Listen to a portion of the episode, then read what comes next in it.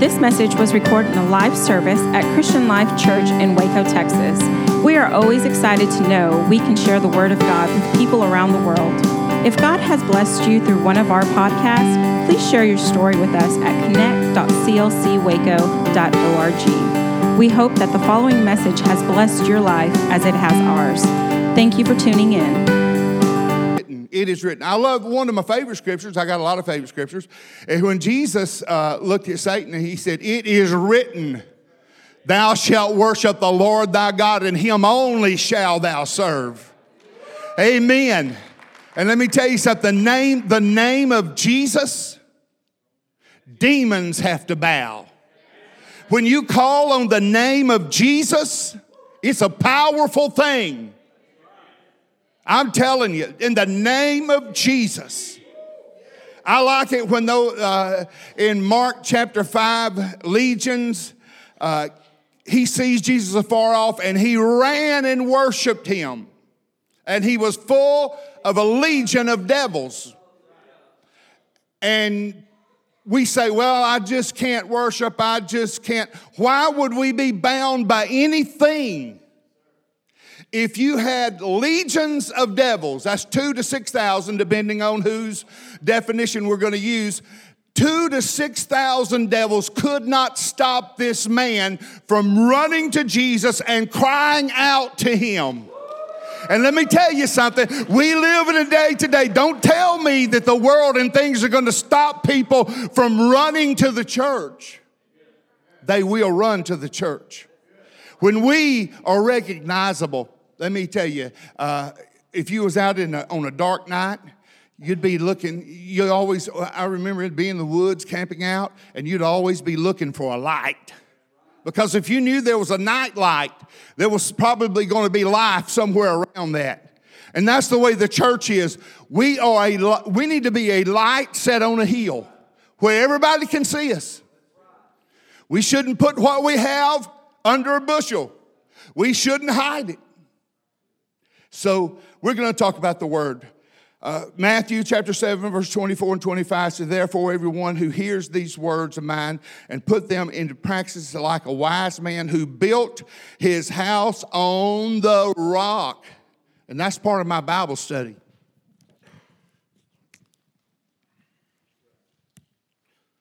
We, we, have, uh, we have started rightly dividing the word on Wednesday nights, and we're going to touch on this scripture. So I'm not going to spend a whole lot of time on it, but in my Bible study, I like to thank everybody that comes to my Bible study because it's been awesome, and it's going to it's, it's even going to get better. And uh, we're going to talk about this setting of scripture. And he says, therefore, everyone who hears the word of mine and puts them in, into practice, don't just hear them, but he's a doer of the word. It's like a wise man who built his house on the rock understanding the Bible. Hang on to me, let me have a little water there. What is the word? The word Bible actually means book. And it was written over a 1600 year period of time in dozens of countries on three continents by people from all walks of life. And you know what the amazing thing is? Is there is over 40 writers, but there was one author. You know, Hosea, he didn't, he didn't know what Malachi was writing. Malachi didn't know what Hosea was writing. I can't name all the minor, uh, minor prophets. I, you know, you may can do that. I hope you, I'm glad you can. I can look them up in the Bible real fast though. but, uh, but they didn't know, they were just writing what God told them to write. And, and it's all correlated together and it flows. The Old Testament flows into the New Testament. In 2 Timothy chapter 3, verse 16, it says, All scripture is given by inspiration of God and is profitable for doctrine, for reproof, uh, for correction, for instructions in righteousness that the man of God may be perfect, thoroughly finished unto all good works. And now let me read it to you in the NIV. It says, So that the man of God may be thoroughly equipped for every good work. All men, small and great, one day are going to stand before God. And we're going to give an account for our life. whether we it's been for good or we've wasted it. And, and the way we, the only way that you're going to be successful on the job, it doesn't matter what you do, if you're a plumber, you're an electrician, you're going to have to educate yourself, correct? If you're going to be an engineer, you have to go to school to be an engineer. So you have to read, you have to study. The Bible talks about study to show thyself approved. That why do you do that? So you will not in the day of judgment stand there and say, Well, I didn't know God. Wow. How many of you guys, how many of you guys at home, how many are with how many of you guys have a Bible? Everybody here has a Bible, just about it. Uh, how many Bibles do you have? Oh Lord. Oh Lord Jesus. And when you start talking about Bibles, I, I, remember years ago I would go to conferences and I'd see preachers over there with their phones, you know, I go, smart aleck. Smart aleck. Uh, that's a smart aleck techie guy. Got his, I got my Bible out. Look, I'll never do that. I'll never be looking at my Bible like I'll never be looking at my cell phone. And now I'm afraid I have to pick my Bible up every once in a while just to read in it. Amen. To keep it from all the pages sticking together. But let me tell you this right here there is so much knowledge in, in Bible apps, U YouVersion. And uh, matter of fact, the Bible, it's not written in chronological order. What do you mean? Some of you don't. I don't even know what the word chronological means. What it means it's not written uh, from, you know, that's why when you read it, you can get very, very bogged down, is because it's not written on the same timeline because it's not written on the same timeline.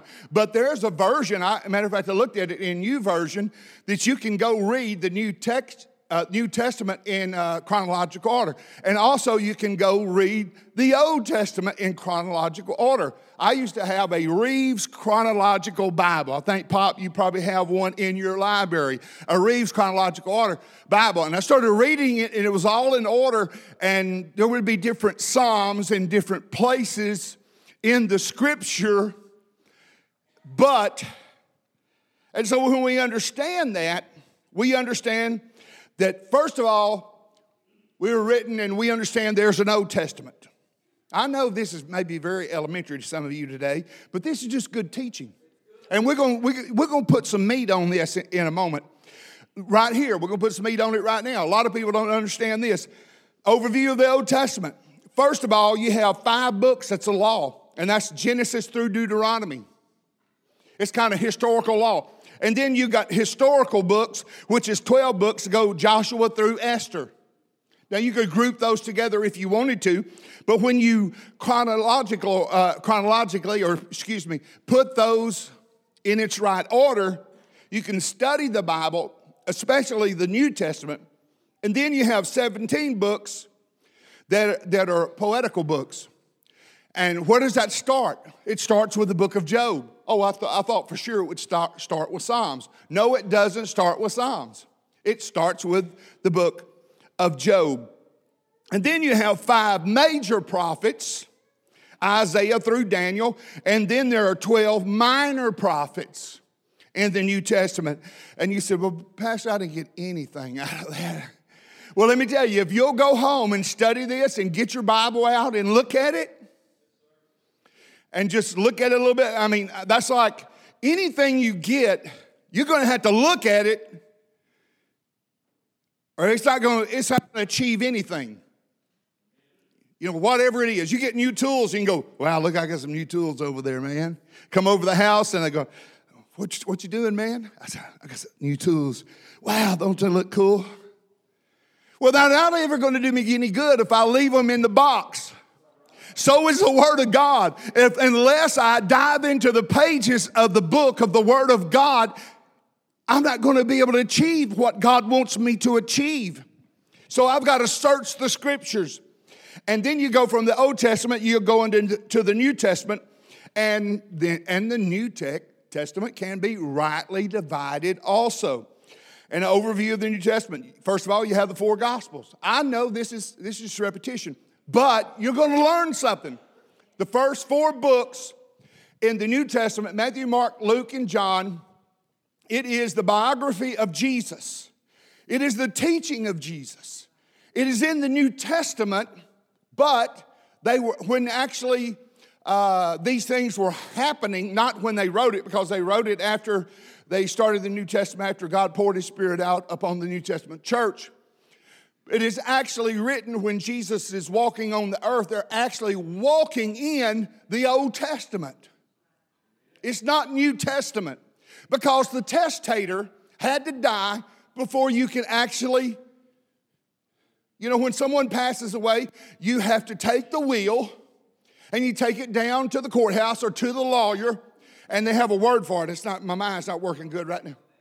They probate the will. Well, let me tell you something. When we get take the word of God after Jesus, the testator, has died, death, burial, resurrection of Jesus, now we can probate God's will by looking into the scriptures and studying the scripture. So you have Matthew, Mark, Luke, and John. It's like four people standing on a corner. Car wreck happens. You walk up to, to Matthew and says, Well, I saw him driving down through here. And, well, what'd you see, Mark? Well, I saw him hit his brakes. What'd you see, Luke? Well, I saw that other car come into the intersection. And what did you see, John? This is kind of John thing. I talked this Wednesday night. Well, John got real spiritual. and John is very spiritual. It is a very spiritual book of the four Gospels, and I like to read John. There is a lot of meat in, in the book of John. Matter of fact, uh, uh you, you rightly divide it and you, you start understanding the scripture. The book of John, it, it's very, very powerful. We'll get back to that in just a moment. And then, uh, secondly, in the New Testament, you have the book of Acts, which is the historical record of the first day church. You know, a lot of people don't understand this. The church did not start when John the Baptist baptized Jesus. That is not where it started. It actually started in Acts chapter 2.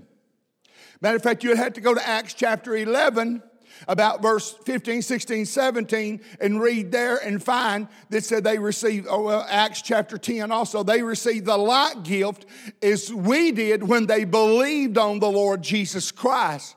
And it talks about in the beginning. The beginning of what? The beginning of the New Testament church, which actually started in the book of Acts. And the book of Acts is actually, that's just kind of short for what's the real name of the, of the book? It's the actions of the apostles.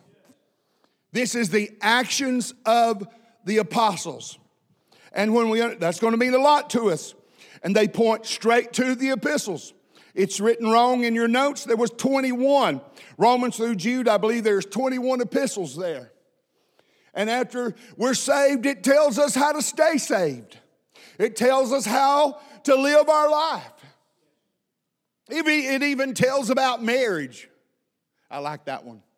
What do you mean? What does it tell about marriage? Well, the Bible says it'd be better if a man never even touched a woman.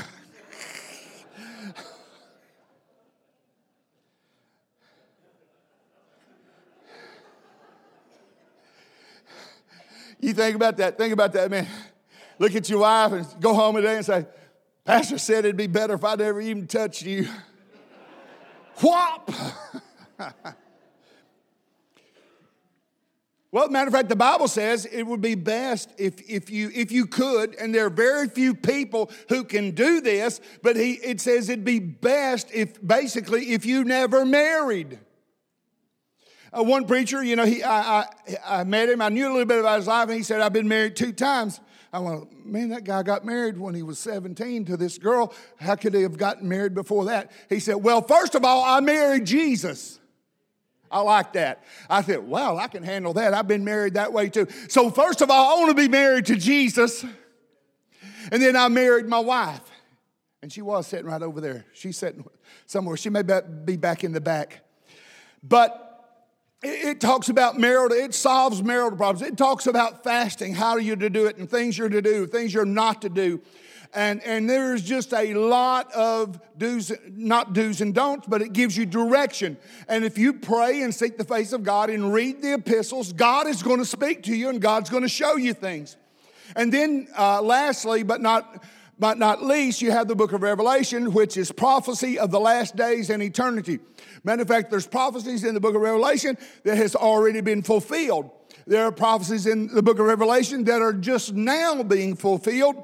And there are future prophecies in the book of Revelation that in the future is going to be filled. One of the things right now that impresses on me or presses on me more than anything is that new chip we have in our cards. Everybody, if you've got a if you've got a, a bank card, it's going to have a little silver place down on the end, a little square. Rick and I was checking it out this morning. We got to looking at it. You could actually see little things in that little silver part, and that is actually a chip in there. And this chip is actually the book of Revelation, chapter 13. I've talked about that here lately, maybe in this room and back in my class. That in Revelation chapter 13, it says, There will come a day when all small and great shall be, they'll be made to take the mark of the beast, because if you don't take the mark of the beast, you can't buy, sell, or trade. But also in the book of Revelation, it talks about Jesus coming for his bride and he's coming for a bride that's made herself ready. He's been, she's been getting ready.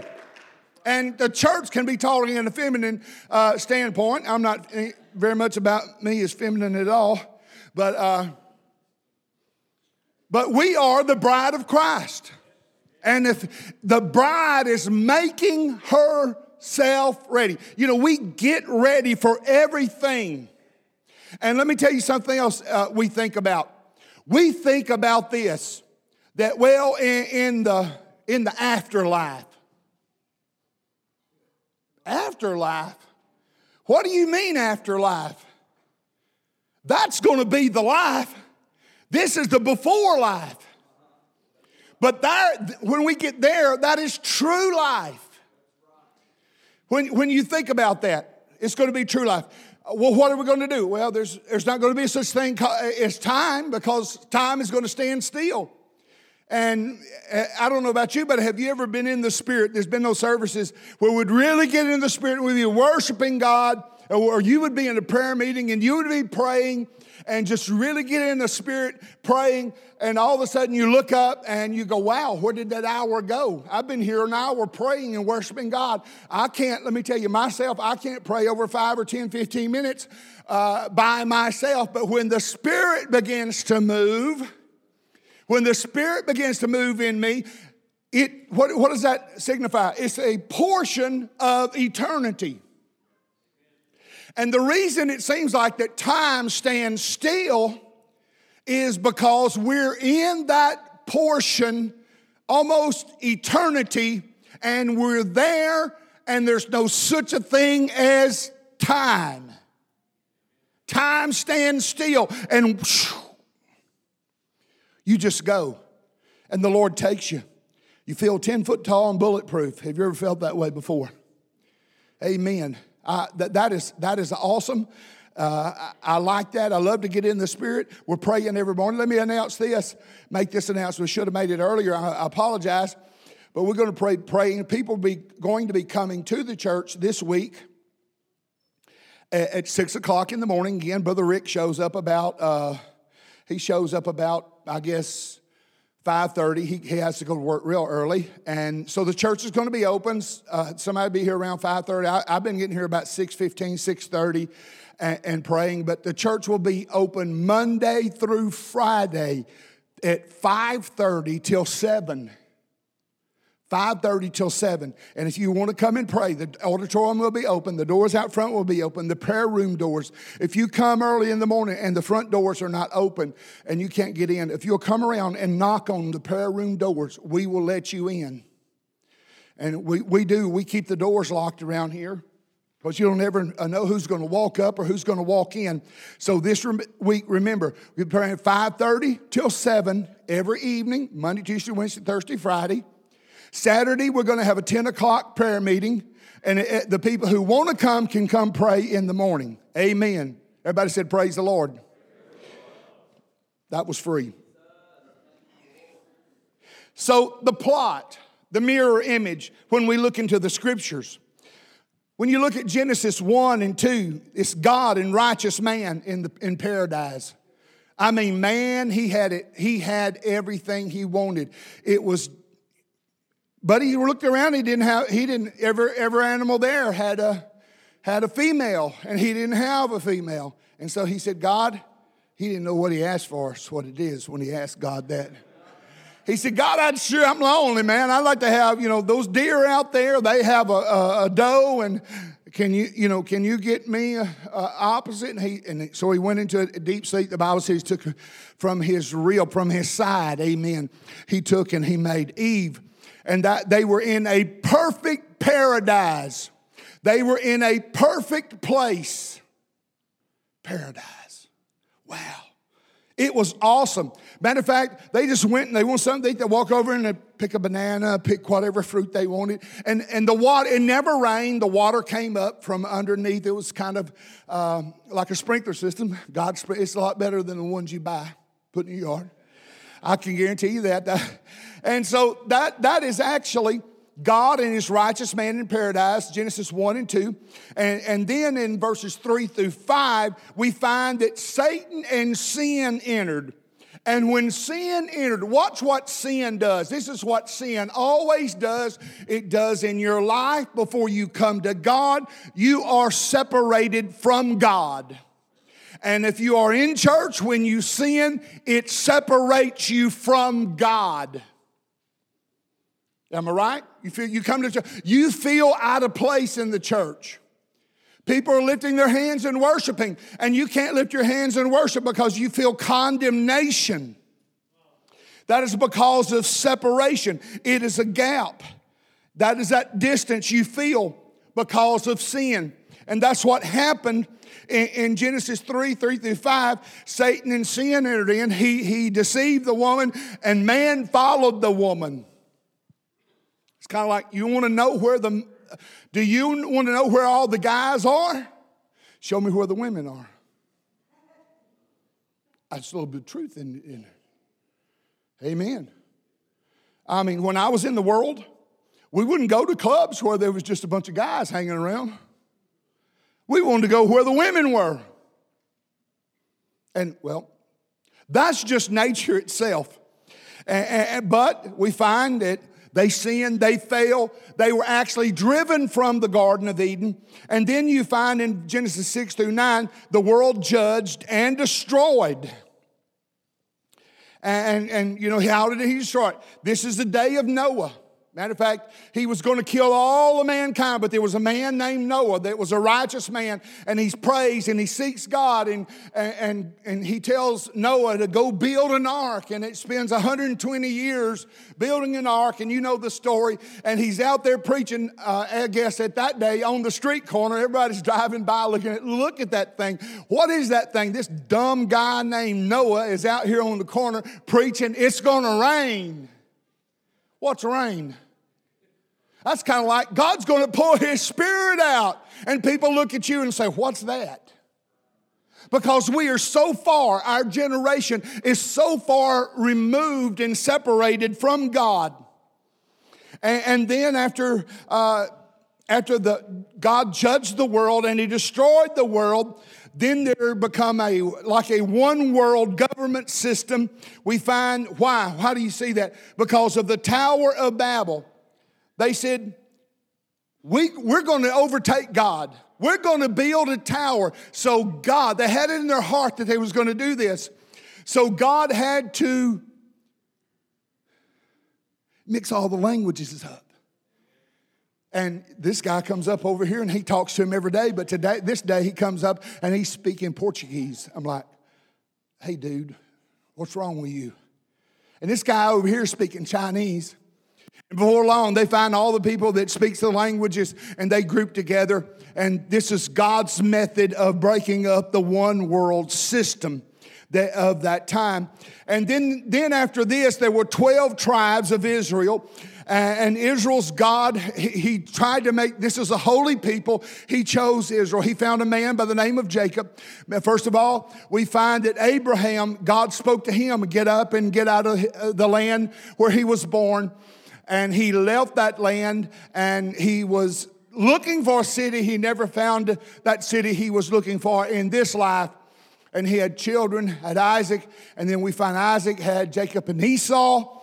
And, and, and Jacob, he was a deceiver, but he, he, he needed something from God and he had a relationship with God. At one time, you know about the story about he laid his head when he left, fleeing for his life. He found a place later to call it Bethel, which means house of God. He laid his head on a rock and he had a vision or a dream to where he was ascending and descending, amen, ascending and descending. There was a, a stair there, or excuse me, a ladder up into the heavens.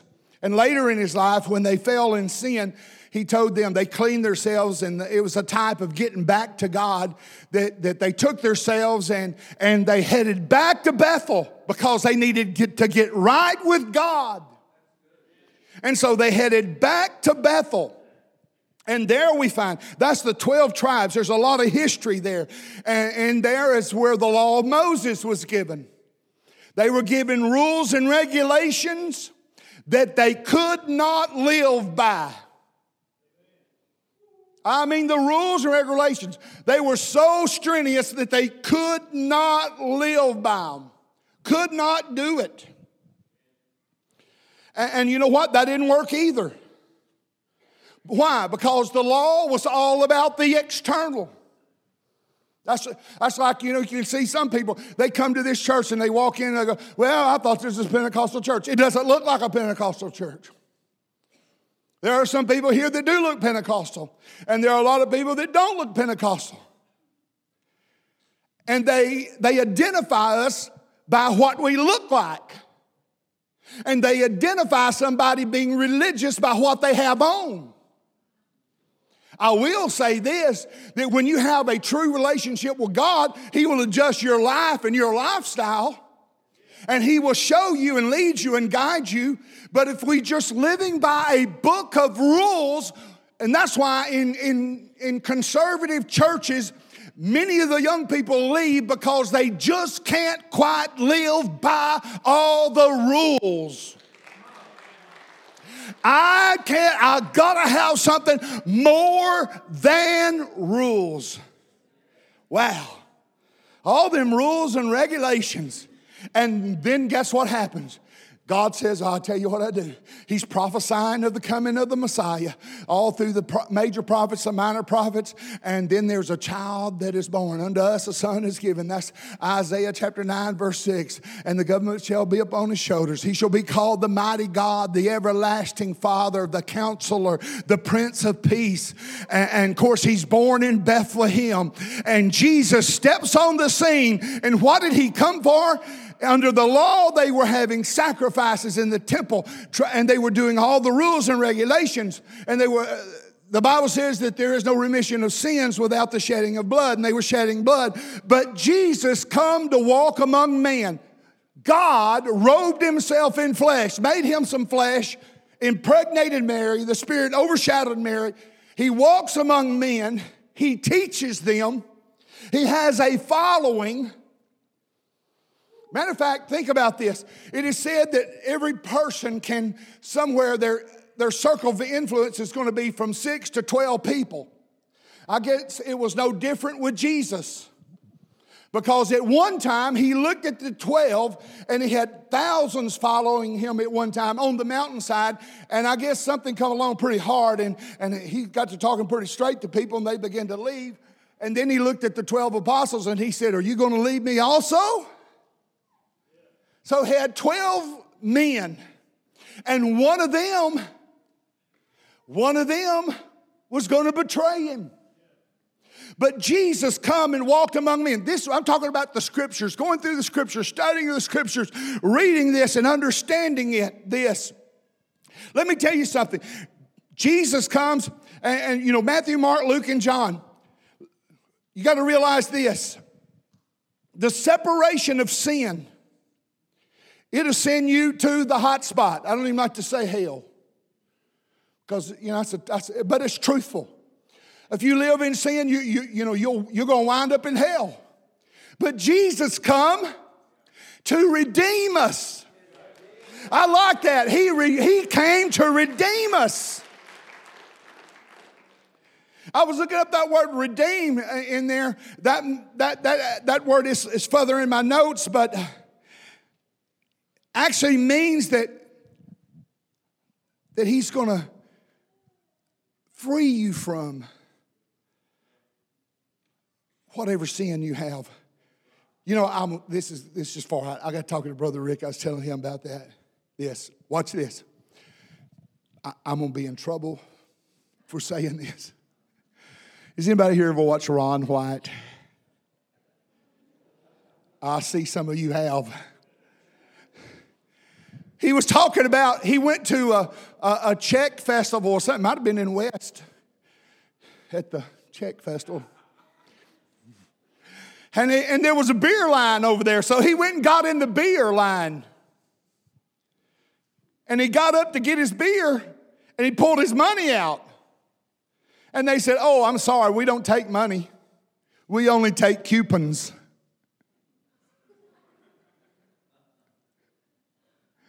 Now, uh, this is the way my mind works. You only take coupons. He said, Yeah, you see that line over there? You go over there and buy your coupons. That don't make no sense, does it? Why couldn't I just give you the money? Because you got to have a coupon to redeem what you want. And Jesus paid the price and he come to redeem us. I guess you could say what he did on the cross was our coupon that's why he says it, not coupon, but coupon. It's our coupon to life everlasting. Amen. And he said, I'm going to give it to you for free. You can have this for free. Those 12 disciples, the church, you know, he looked and he said, I'm going to have a holy people. Now, when you look at the uh, disciples and you say, what is so important about the disciples? Well, I would say that they're pretty important because I find in the book of uh, Revelation, let me see where I wrote that down at. I, don't know if I wrote it down. I don't think I did. But Revelation chapter 20, about, where I think it's verse 17 or so, it talks about the, the foundation of the walls of the city New Jerusalem. Guess whose names are in that foundation? The 12 apostles of Jesus. So I would say whatever they said carried a lot of weight. Whatever they did carried a lot of weight because they were the ones that was closest to Jesus. And he had to replace Jude. And, and basically, uh, I guess his name won't be there, but I think Paul, God really intended for Paul to be there in his place because he is considered the uh, actually the Gentile, he is a disciple to the Gentile world, and we are the Gentile world. He is the one that reached us. Now, a lot of people think about sin and they go, you know, if I sin, I'm going to go to hell. Well, hell is not a place God sends you because he's mad at you. Remember that. God's not mad at you. We think, well, God's mad at me. No, he's not like us. He doesn't hold grudges. He's no respecter of persons. He doesn't hold grudges. But I will say this if you don't let him redeem you, he will let you go to hell and pay the price yourself for your sins. And he died on the cross to pay for my sins. And that's why it's so important to seek after him and take on the very nature of Christ and take his word and study his word because he took my place if he wouldn't have taken my place, I was going to have to go down there and pay, pay it myself. You know, it's kind of like you, you got to go down and pay a bill this late. Oh man, I hate to go pay that. I'm going to walk in there, I'm going to be embarrassed because I hadn't paid the bill. And then all of a sudden you get a phone call and say, Guess what? It's been paid for. Amen. That's kind of the way that what the Lord did for us. I'm going to have to pay my price for sin. Oh no, it's been paid for. We just have to take it and apply it to our lives. So there were 12 disciples and 12 uh, of God's holy people, and, and they they started the New Testament church, and then persecution had to come to scatter the church throughout uh, Asia Minor and throughout that area, even to Asia, Southeast Asia, all over that area. And, and then what happens now? In the book of Revelations, chapter 6 through 19, we find now that they're trying to have another one world religion. They're trying to put this thing together called the New World Order. Wow. Wouldn't that be so neat? I thought about that as a kid. Man, I'd sit and I, I, they would talk about wars. I grew up, I graduated high school in 1976. My brother, we had to worry about whether if he was going to be drafted into the Army. His number was high enough, he was number 315, so we knew he wasn't going to be drafted. But a lot of guys were drafted and, and went to war. So uh, there was always that, that fear of going to war. And, and you know, that, that, was a, that was a scary thing is to think, wow, that maybe one day I'm going to be sent off to war. You know, we live in such a different day today. We live, it's so, it's so different from the day that we lived. I grew up in a day to where we got to school at 8 o'clock in the morning. And at 8.05, the whole school, it was a small country school, grade 1 through 12, we didn't have no kindergarten. Amen. We didn't do that kindergarten thing back then. We were just dumb when we went to school. poor, poor lady. Miss Bessie Rogers, she was a nervous wreck. This that woman, I'm telling you, she all the time I could Miss Rogers. Dick, Jane, and Spot. How many people remember Dick, Jane, and Spot? They don't have Dick, Jane, and Spot no more? I went way out here on a limb now. I'm in trouble. But, but we're looking at uh, this new world order and this one world government. Matter of fact, it talks about the coming of the Lord and, and it talks about the seven churches in Revelations chapter 1 through 3. And it talks about what's wrong with every one of those churches. And then it talks about Revelation chapter 3. The last one is the church of Laodicea, which is depicted. A lot of them say that, well, we're all part of the seven churches, that that's, those spirits of the seven churches are active in all the churches today. Well, that's all right. But then some say that either, we're either the church of Philadelphia, which is the sixth church, or the, or the uh, church of Laodicea. And Laodicea, they thought they were ready to meet God. And God said, Because you're what? You're rich and increased with goods. You're neither hot nor cold. I'm going to spew you out of my mouth. So Jesus, Jesus is going to come for his church and he's going to redeem us. And let me tell you, he's, he's, he's going to take us to a paradise. And let me tell you, the world's going to be judged. And you can find that in Revelation 6 through 19. The wrath of God's going to be poured out. Now, some people believe that, you know, we're, not going to suffer anything. The Lord's just going to come and take us, and we're not going to have to go through anything. We're not going to have to go through the first three and a half years of tribulation, a second three and a half years of the wrath of God. But I don't know about that.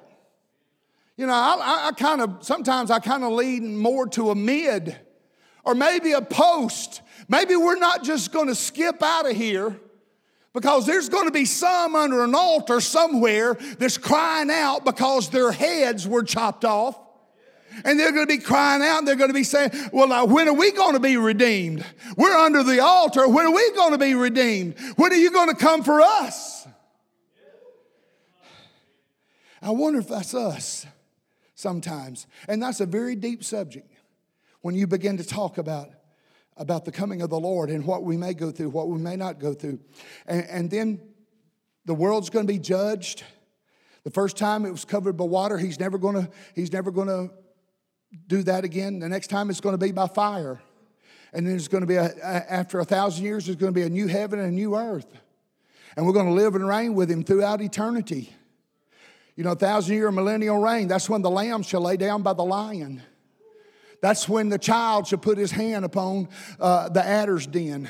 That's when a, you see those crazy things on uh, YouTube where kids are playing with cobras over in India. That's crazy, and I, I don't believe that's. I don't think that's prophecy being fulfilled. I, I think that's just ignorance of people. But there's coming a time when He's going to redeem us, and me living for Him because I've made myself ready. If the if our if our musicians have come back, I've made myself ready because I've rightly divided the Word of God. And, and then we find that in Revelation chapter 20, Satan and sin exits. He's bound for a thousand years. A seal is put on it. He can't get out. Then he's going to be loose for a short season. And then everything will be destroyed. And then there'll be a great white throne judgment. And those that, that have not lived for God, they're going to stand before God and they're going to give an account for what they did. But me, I'm going to stand back there. I'm going to say, I got my redeeming card. I got my redeemed. I've been redeemed. I've been redeemed. Matter of fact, we're going to have white robes, and the Bible says, not a spot or a wrinkle in them. I don't want anything to, to stain my, my relationship with God. I want to get clean. I want to be right. That's what fasting, praying, seeking God, that's what it's all about. It's there's some people that want to be right with God. I want to be right. God redeems man in paradise, Revelation 21 22. And the subject is Jesus. To buy back, that's what it means. He's bought us back to free us from harm. That is the definition of redeemed. The subject is Jesus. And we are the object. The subject is Jesus, and we are the object. Listen to what the word of the Lord says in John chapter 5, verse 39. You search the scriptures because you think they give you eternal life, but the scriptures point to me. That's what Jesus said. It points to me. It point, Jesus said it points to me. So Jesus is the way. Jesus is the light.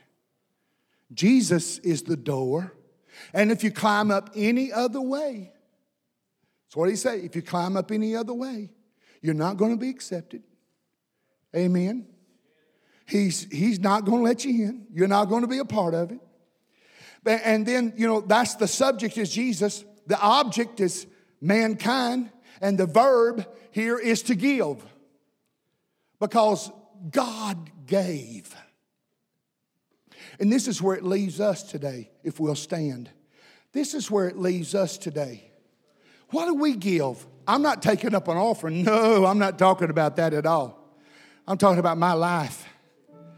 What am I asked to do? Give myself to Him. John chapter 3, verse 16 For God so loved the world that He gave His only begotten Son, that whosoever believeth in Him should not perish, but have everlasting life. Wow. Peter stood on the day of Pentecost and, and preached, Repent. That's like John the Baptist come out of the, the wilderness of Judea. Repent. Repent. Can you say that? Repent. Can you say it? Repent. Come on, say it better than that. Repent. Amen. Repent. Hey, you better be careful how you say it. You might offend somebody, and they'll never come back. I, I want them to come back. I want you to come back. Repent. Repent. You know, I repent daily. I repent before I go to sleep at night. Why? Why do you do that? Why do you repent every night before you go to sleep? Because if I die in my sleep, or if the Lord comes in the night, I sure don't want to wake. You know, I wake up Sunday. My wife gets up at four o'clock in the morning 4.30 and I look over in the bed and I go, my God, wish, has the Lord come? now I know he hadn't come. I'm still here. That's bad. Says the Lord come? Wow. You ever done that? You ever went in the house and the, your wife's car was there and you run in the house, you got kids, and all of a sudden you go through the house and nobody's there? Have you ever, have you ever done, and you go, wow, did the Lord come? Did I miss something? Wow. Wow. Well, let me tell you, if you miss if you miss the coming of the Lord, you've missed it all. You've missed every bit of it. Because when you say give, give and it shall be given to you. Pressed down, shaken together, running over, shall men it into your bosom. No, we're not talking about that. We're talking about giving yourself to God. We're talking about giving your very life to God. I'm giving myself. God, I, just like when, I, eh, when I was an athlete, when I was young, I gave it everything, Jolene, that I had. Oh, I'd give it everything. I'd run over people in football.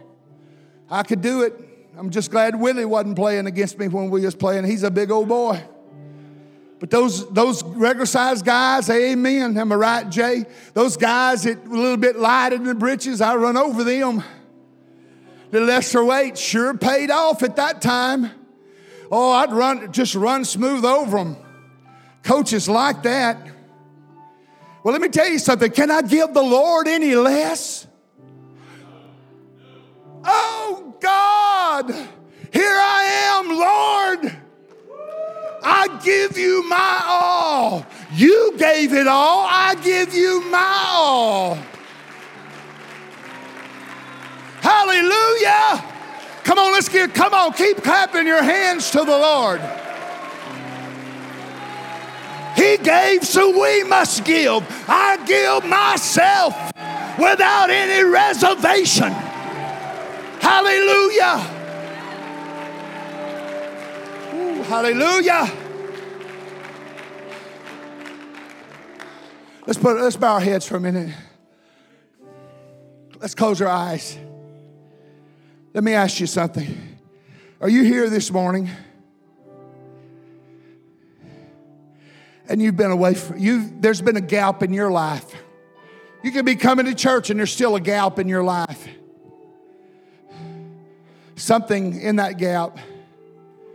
And you and you're saying this morning, Lord, well, I want to ask you this. Would you raise your hand if you'd if you'll say, Lord, I want to give it, I want to give it my all again. I want to give it all. Hallelujah. That's good. There's a lot of folks raising their hands this morning. Hallelujah. In the name of Jesus. You can put your hand down. I want to give you my all, Lord. Now, I want to ask you something. I, now, I never did this. I was raised in a Methodist church. We didn't do much walking the aisle. If it was close to 12 o'clock, we had to get out by 1201 to see the Cowboys play. But some folks was raised congregational Methodist, they were shouting Methodist. Then it was notorious for Baptist churches. Somebody would walk the aisle and said the preacher they'd play that song until somebody walked. Coach Kerrigan said he, he had walked just so they could get out of church. That's, that's terrible. But he said, I knew they were going to keep singing until somebody came down. He said, I'd go down every Sunday. Lord, I need you. Well, maybe you're here this morning and we're not going to judge anybody because I can't judge you. I'm not here to judge you. But there's a gap, and you, you're, maybe you want to step out and you want to say, Lord, I want to come down. And I want our prayer team, I, if you would, step out from where you are. And, and, and maybe you want to say, Lord, I'm ready to give it my all. Hallelujah. Because I'm beginning to understand, Lord, about this. That we're all, we have a destiny. So I want to ask you right now, Chris, would you come help me? Amen. He's my favorite guy. Could you help us? This morning, this isn't about just being that one person coming down, just the first person. You know, I, know sometimes people are worried about stepping out of their seats and coming down into the altars because they, well, if I get down there, that person, that person's going to try to pray for me. Thank you. It's got spit all over it. That person is going to try to pray for me. Well, it's not about that this morning. If you need prayer, we, we, we don't come jump on you. You can come to these guys and they'll pray with you and uh, come find them. But if you just want to step out this morning, you know what? I believe in taking steps of faith, physical steps of faith. That's when we started doing the first Wednesday worship because I believe I need to worship God physically, right? I wonder if we can cheer, uh, just clear out this morning, clear out of our seats this morning, and take that, that physical step to say, God, I really do want to be a new creature. I, I, I want to I want to give you more than I've ever given you before. God, I now want to be closer to you than I've ever been before. Can we just take that physical step and step out into these altars this morning?